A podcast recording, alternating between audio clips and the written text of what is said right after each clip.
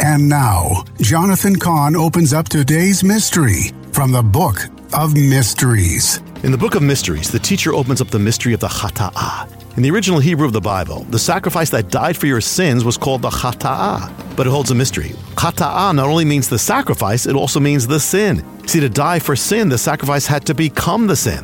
Messiah Jesus became your sacrifice. That means he's your Khataah. But that means he also became your Khataah, your sin.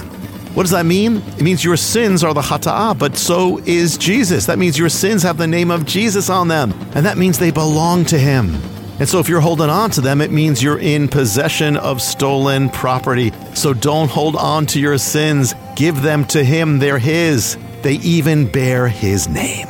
Begin a journey that will change your life. The Book of Mysteries, now available online and wherever books are sold, or go to mysteriesbook.com. That's mysteriesbook.com.